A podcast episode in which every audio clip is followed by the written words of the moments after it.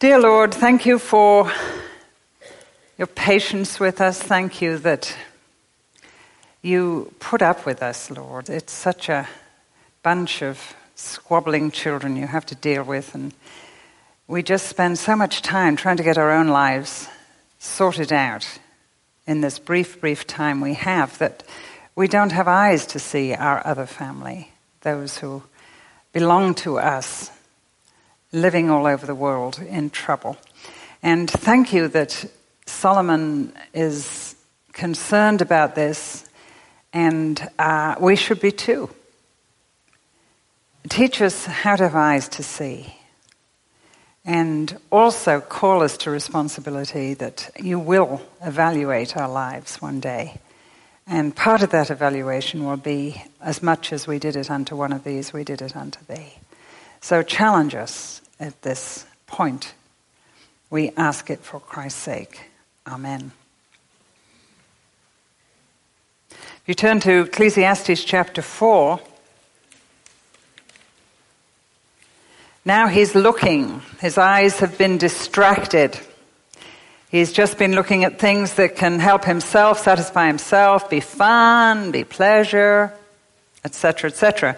And in chapter 4, he is now looking and seeing that outside his palace gates and all his surplus, there are people who are oppressed. So he looked and he saw all the oppression that was taking place under the sun. He saw the tears of the oppressed, that they had no comforter. Power was on the side of their oppressors. They had no comforter. And I declared that the dead, who had already died, are happier than the living, who are still alive. But better than both is he who has not yet been, who has not seen the evil that is done under the sun. And I saw all their labor and all achievement spring from man's envy of his neighbor. This too is meaningless, a chasing after the wind. The fool folds his hands and ruins himself. Better one handful with tranquility than two handfuls with toil and chasing after the wind. Again, I saw something meaningless under the sun. There was a man all alone. He had neither son nor brother. There was no end to his toil, yet his eyes were not content with his wealth. For whom am I toiling? He asked. Why am I depriving myself of enjoyment? This too is meaningless, and miserable business. And then he goes into this very well known passage two are better than one. And he's talking about the loneliness and the aloneness that people suffer in this period of time, remember, called life after the fall, lived with a sinful nature. Uh, two are better than one because they have a good return for their work. If one falls down, his friend can help him up. Pity the man who falls and has no one to help him up. And he's talking about community. He's talking about God's answer to a fallen, fragmenting society is a community of believers who can support each other and help each other and look around and see if they can do anything about graft in the marketplace, violence in the streets, and the things that he's been talking about. And so joy is found in doing justly and loving mercy and walking humbly with our God. And Solomon is sharing his own life's experience. I said to myself, it's silly to be laughing all the time. What good does it do to seek only pleasure? Now, there is joy in the simple things of life. That's one of the themes of Ecclesiastes. And God gives us eating, drinking, labor, the simple things of life, and gives us the gift along with them to enjoy them. And that's all part of the message here. However, what good does it do to seek only pleasure? And that's the thing. That's a good question. Our culture is a feel good, look good only culture. And God says you're missing the point. A God culture is a be good, do good, see good is done to others culture. So, joy is found in doing justice and loving mercy and in walking humbly with our God. Doesn't sound like much. How would you find joy giving your life away, helping those less fortunate than yourself? But joy comes through knowing the living God and his heart. And God has a heart for the poor. And what I wanted to do was to just help you look at the scriptures and see what he says about these things. I have got dozens and dozens of references to how God will judge every single one of us and evaluate our lives one day in this regard. What did you do for the poor? What did you do for those who were not getting justice? What did you do for the hungry? What did you do for the naked? What did you do for the prisoners? And I don't know how evangelicals just read right over that, but we do. And we think, no, we're into the spiritual, we'll let the social services look after that, and the liberal church, they're into social work, etc., etc. Jesus has a lot of things to say about this. Years and years ago, I was so convicted about this that I looked around for a service agency to serve, and that's how I got involved with World Relief. And my Christian life has been expanded and deepened, absolutely no question because I tried to put into everything else I was doing some element of what I saw God demanding of me as his child. That I have two families. I have two families. And that my responsibility is to do my little bit. And it's only a little bit. Injustice in the courts, Ecclesiastes 8:14 and 3:16. There's something else meaningless that occurs on the earth. Righteous men who get what the wicked deserve, wicked men who get what the righteous deserve. It should kill us. But it doesn't. We're too busy trying to fathom out our own problems. God will bring to justice both the righteous and the wicked. There will be a time for every activity, a time for every deed to be evaluated. And so you and I that profess to know the Lord are to live rightly in a wrongly world, to shine as lights in darkness. And that's one way we can make a statement of the Christian faith. I remember a missionary telling me not long ago that in the hardship places in the world, there are Christians, there are Christian hospitals, there are Christian doctors, there are Christian missionaries. And it's as if all the other religions in the world stop on the edge of the desert and they stop on the edge of the jungle. But in the hardest places in the world, and it's because the Christian is driven beyond mere pity to doing what they can do about it and to taking their families into hardship posts. Not too many religions go beyond the edge of the desert and the edge of the jungle. And that's because it's part of what God tells us to do. So, in other words, Solomon says what a lot of heartache there is in our world. And he observed all the oppression that took place in the world. He saw the tears of the oppressed, that they had no comforter. Twice I read that. They have no comforter, they have no one to comfort them. And I think that's the thing that gets to me so often when I travel the world and I can't communicate in another language and I see people's pain and I see their incredible poverty and and know that they will live all their lives never ever knowing what it is not to feel hungry. All their lives. They will live in an eternal fast, about a third of the world. And, that, and, and to allow that to do something to you is, is what God requires. In other words, what can I do? Violence, I turn my attention to all the outrageous violence, is the word that takes place on this planet, Ecclesiastes 4:1. I remember my brother in law is a judge, and he was on the panel when that little four year old was taken in a shopping mall, tortured under a railway arch to death by two 12 year olds. And it was my brother in law that had to decide if two 12 year olds knew and were culpable of what they were doing when they had been conditioned through their atrocious um, handling of, of people that had handled them all their growing days. Were they responsible? And I had some of the best talks I've ever had with my brother in law over this case. And it was absolutely horrendous. Those boys have been released from prison. They're hidden, their identities have been changed. It, it was just a nightmare, an incredible, incredible nightmare. What a lot of heartache there is in our world. Outrageous violence.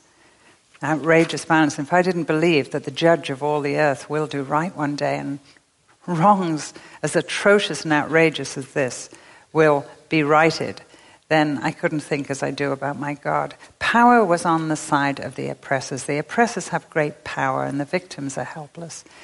And you only have to go outside the uh, confines of the United States of America or pick up your paper and see what happens within our own country sometimes to see that power is often on the side of the oppressors. Of the man that comes into a house and takes a little girl out of her bed and rapes her and murders her. It happens here.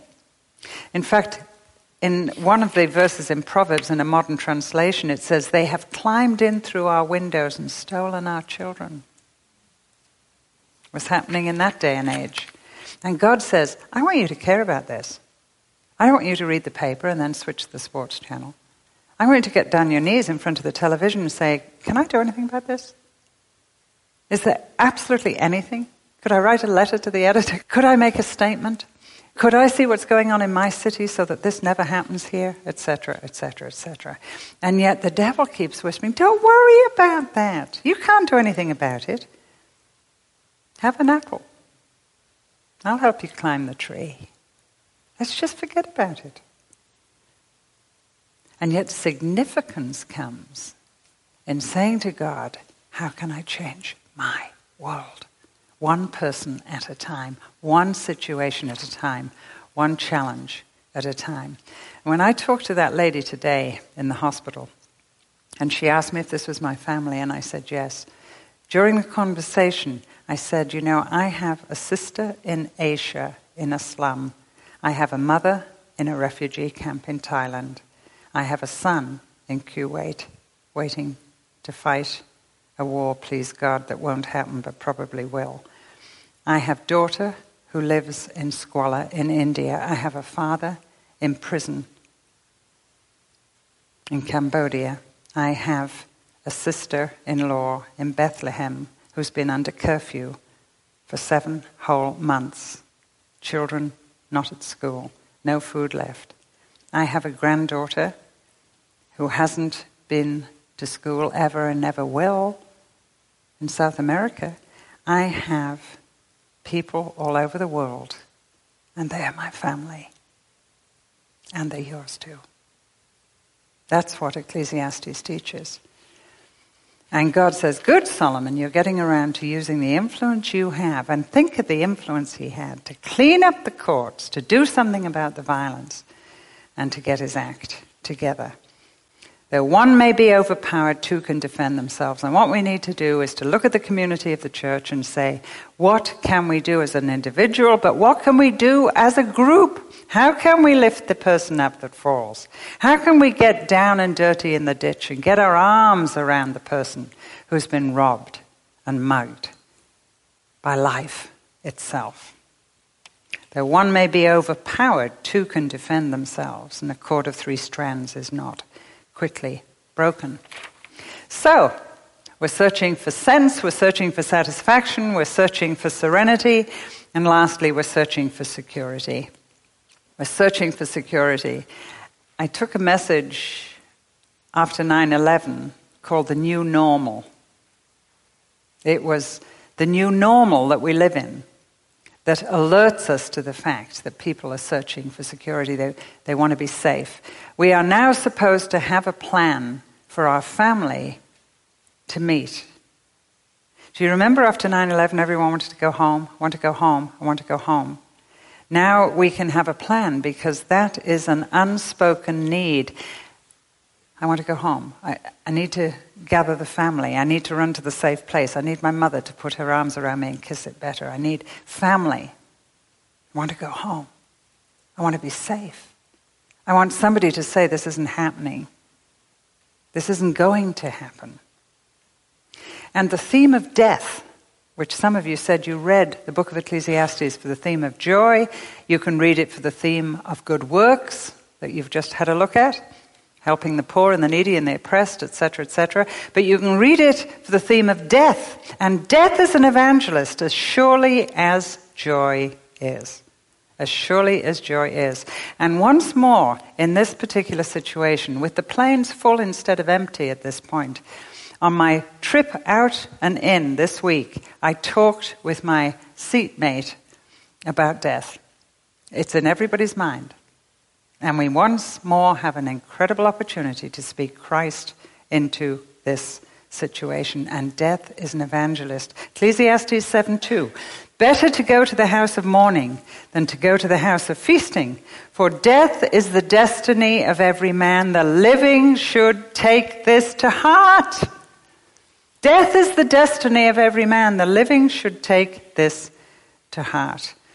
And you need to be ready to die. I told my two companions, and we talked about it. There was no argument. That's right. You need to be ready to die. But what does that mean? What does that mean? Well, God will do the best for me. You know, I've tried my best. I'm a bit better than Him, and I'm not as good as them, but, you know, God will do the right thing by me.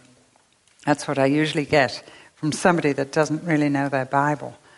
If you're going to be ready to die, then you need the sin question dealt with. And the question we need to be asking people is do you know you're forgiven? Because only forgiven people will go to heaven. Only forgiven people. Only sinners will go to heaven, but sinners who've been forgiven.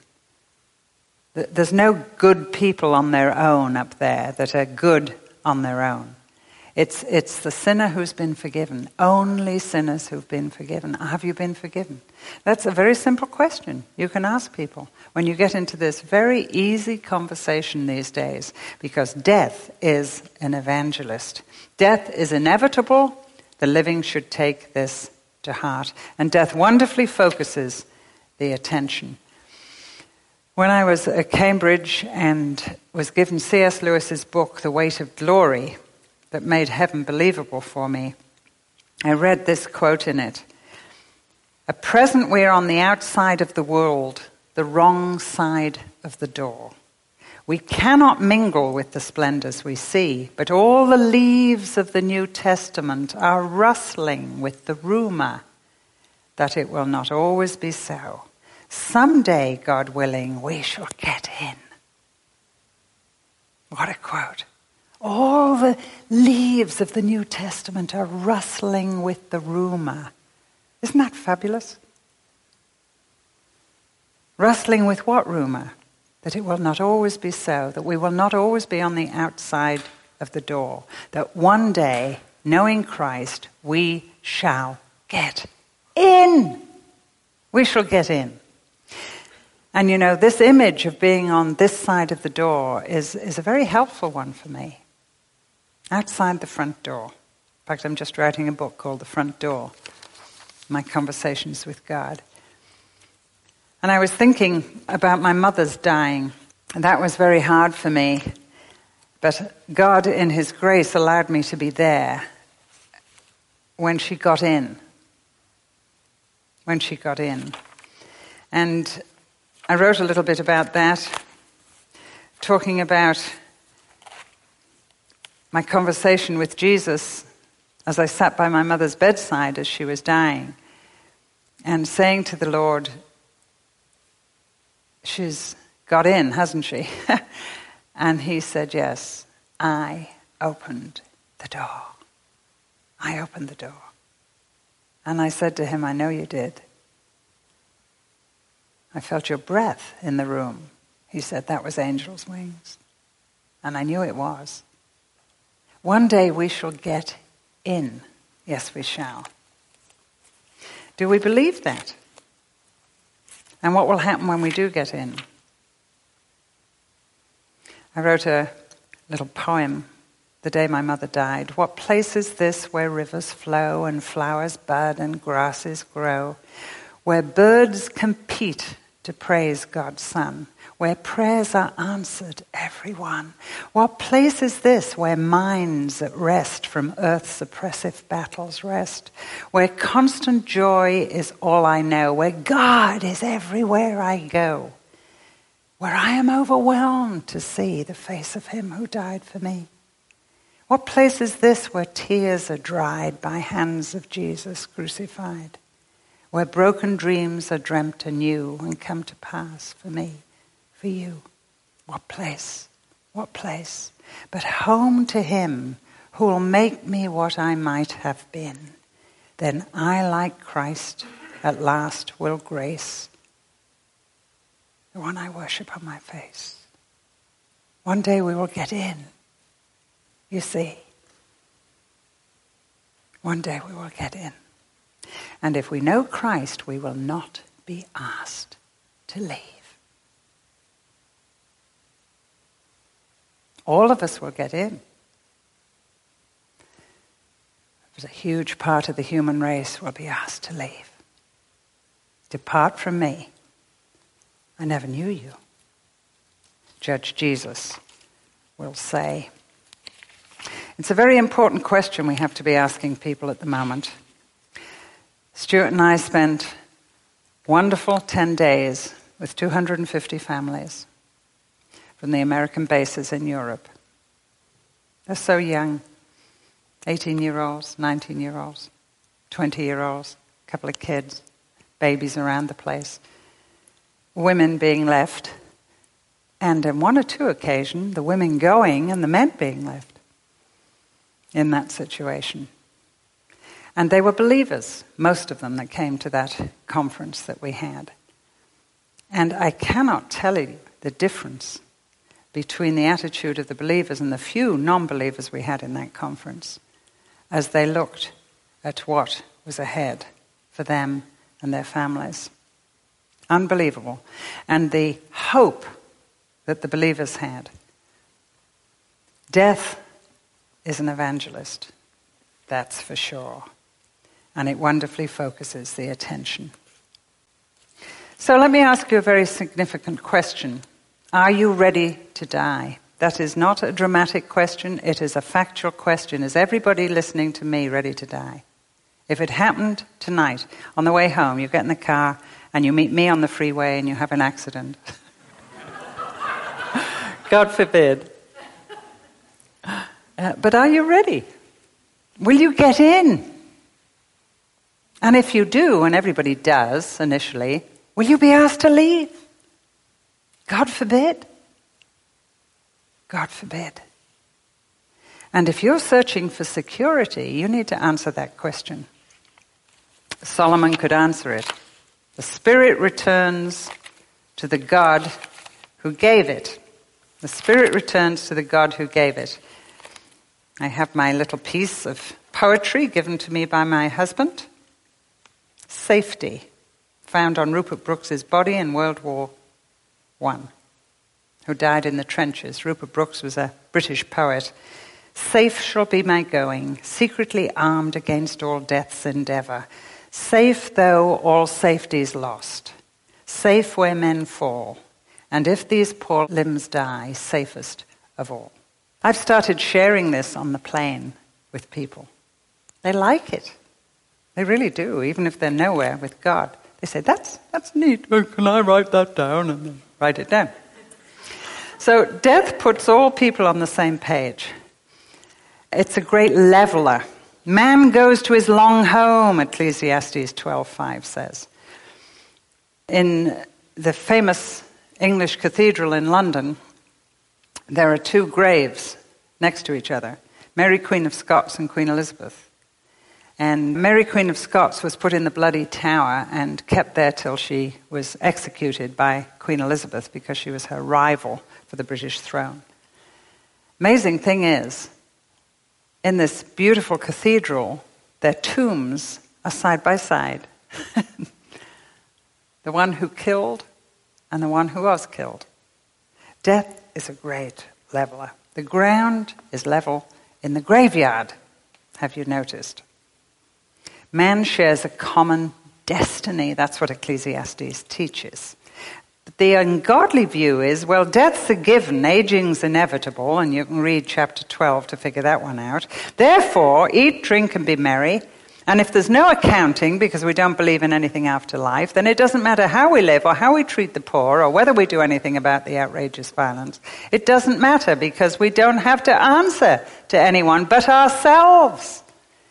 Death is a given, death is grim, so we have to ignore it, dress it up as if it never happened, and death is governable. And if little tiny dust men think they're God, then they figure it out. We can manage death. Science will look after this. Culture says we can conquer all.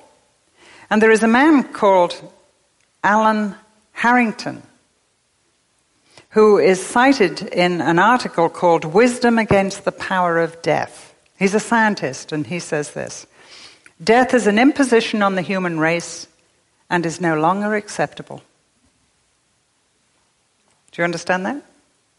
Man has all but lost his ability to accommodate himself to personal extinction. He must now proceed to physically overcome it. In short, to kill death, to put an end to his own immortality as a consequence to being born. Now, this man is supposed to be bright, but death is an evangelist. And the godly view is okay, try and play God if you like and see where it'll get you. You cannot keep yourself alive. And death is not a consequence of being born, according to the revelation of God in Genesis 3. It's a consequence of sin entering the human race. So God has the power of life and death, not man, and we should stand in awe of him. Ecclesiastes 5, that's where we began this whole study last week. So we're not to fear him who has power to kill the body, but we're to fear him who has power to cast both body and soul into hell, and that's not the devil. The Bible teaches God has the power, and God has the keys of life and death, and hell and heaven. Not the devil. Not the devil. Don't give him that much. God said, I can create a child, so can I, sneered the man. I can make a baby from a sperm and an egg in a test tube. God said, I cause flocks and herds to multiply on the earth. I can clone a sheep and a pig and a cow, the man said proudly. I cause the clouds to form, to gather rain, to bless the dry earth, says God. That's nothing, replied the man. I can lace the cloud chloride and make it rain whenever I want to. Do you not know I have the power to explode a thousand universes? murmured God. Paltry trick, snapped the man. I've made a weapon of mass destruction. I can blow the human race to smithereens. And the man was getting excited. Watch this, he shouted, and he pressed a button. And missiles flew to their prearranged destinations, and radiation killed every living thing. I can raise the dead, said God. Please, said the man, let me live again. Why? Who are you?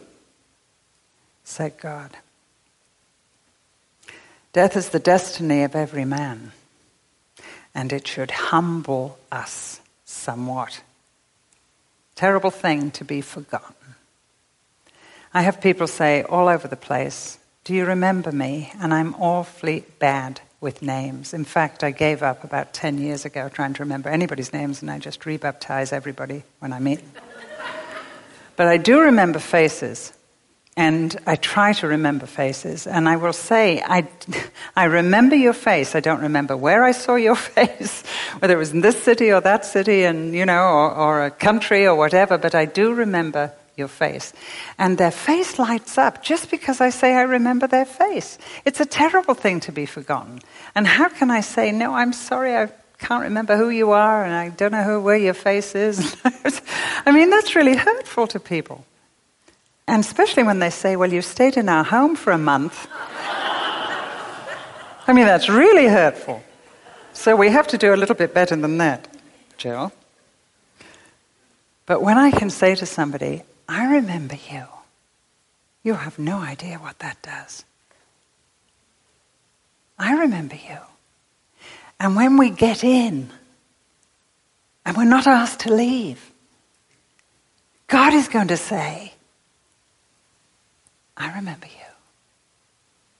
I know your face. I remember you.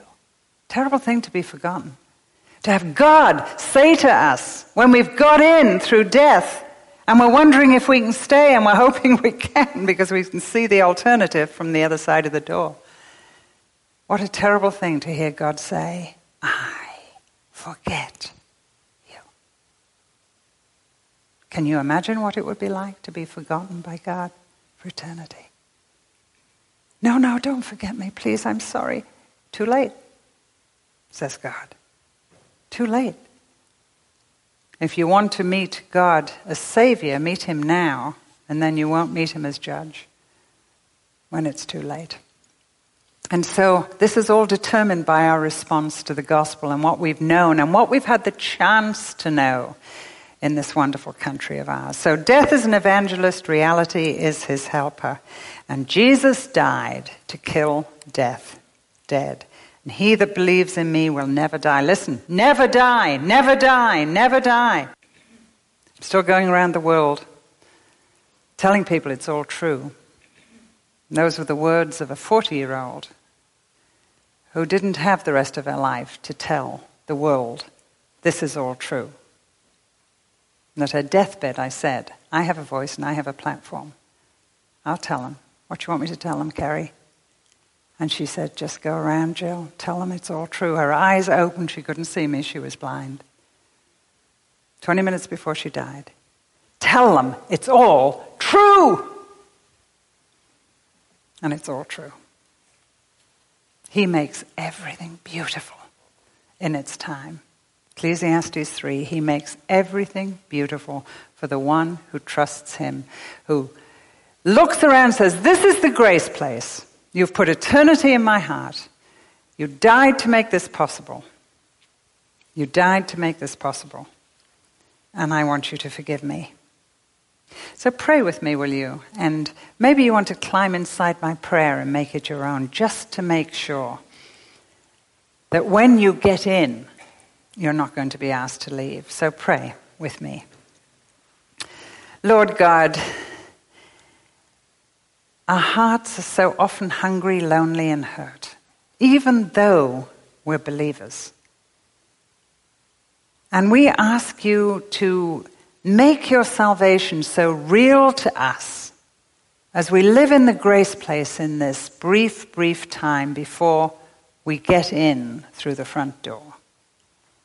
That we can forget our selfish selves and we can go all out in order that we might write eternity on the hearts of men, in our world, on our pavements, in people's lives, wherever we touch them day by day.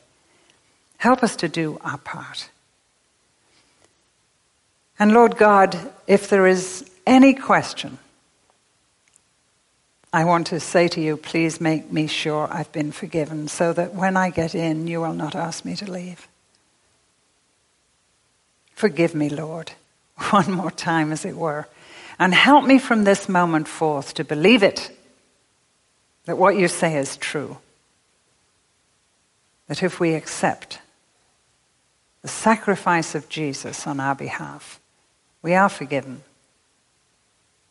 And you will give us freedom and joy and power to tell our world what they need to hear that it's all true and that you will make everything beautiful in its time. So thank you, Lord, for being with us, and thank you for speaking to us. In Christ's name, Amen.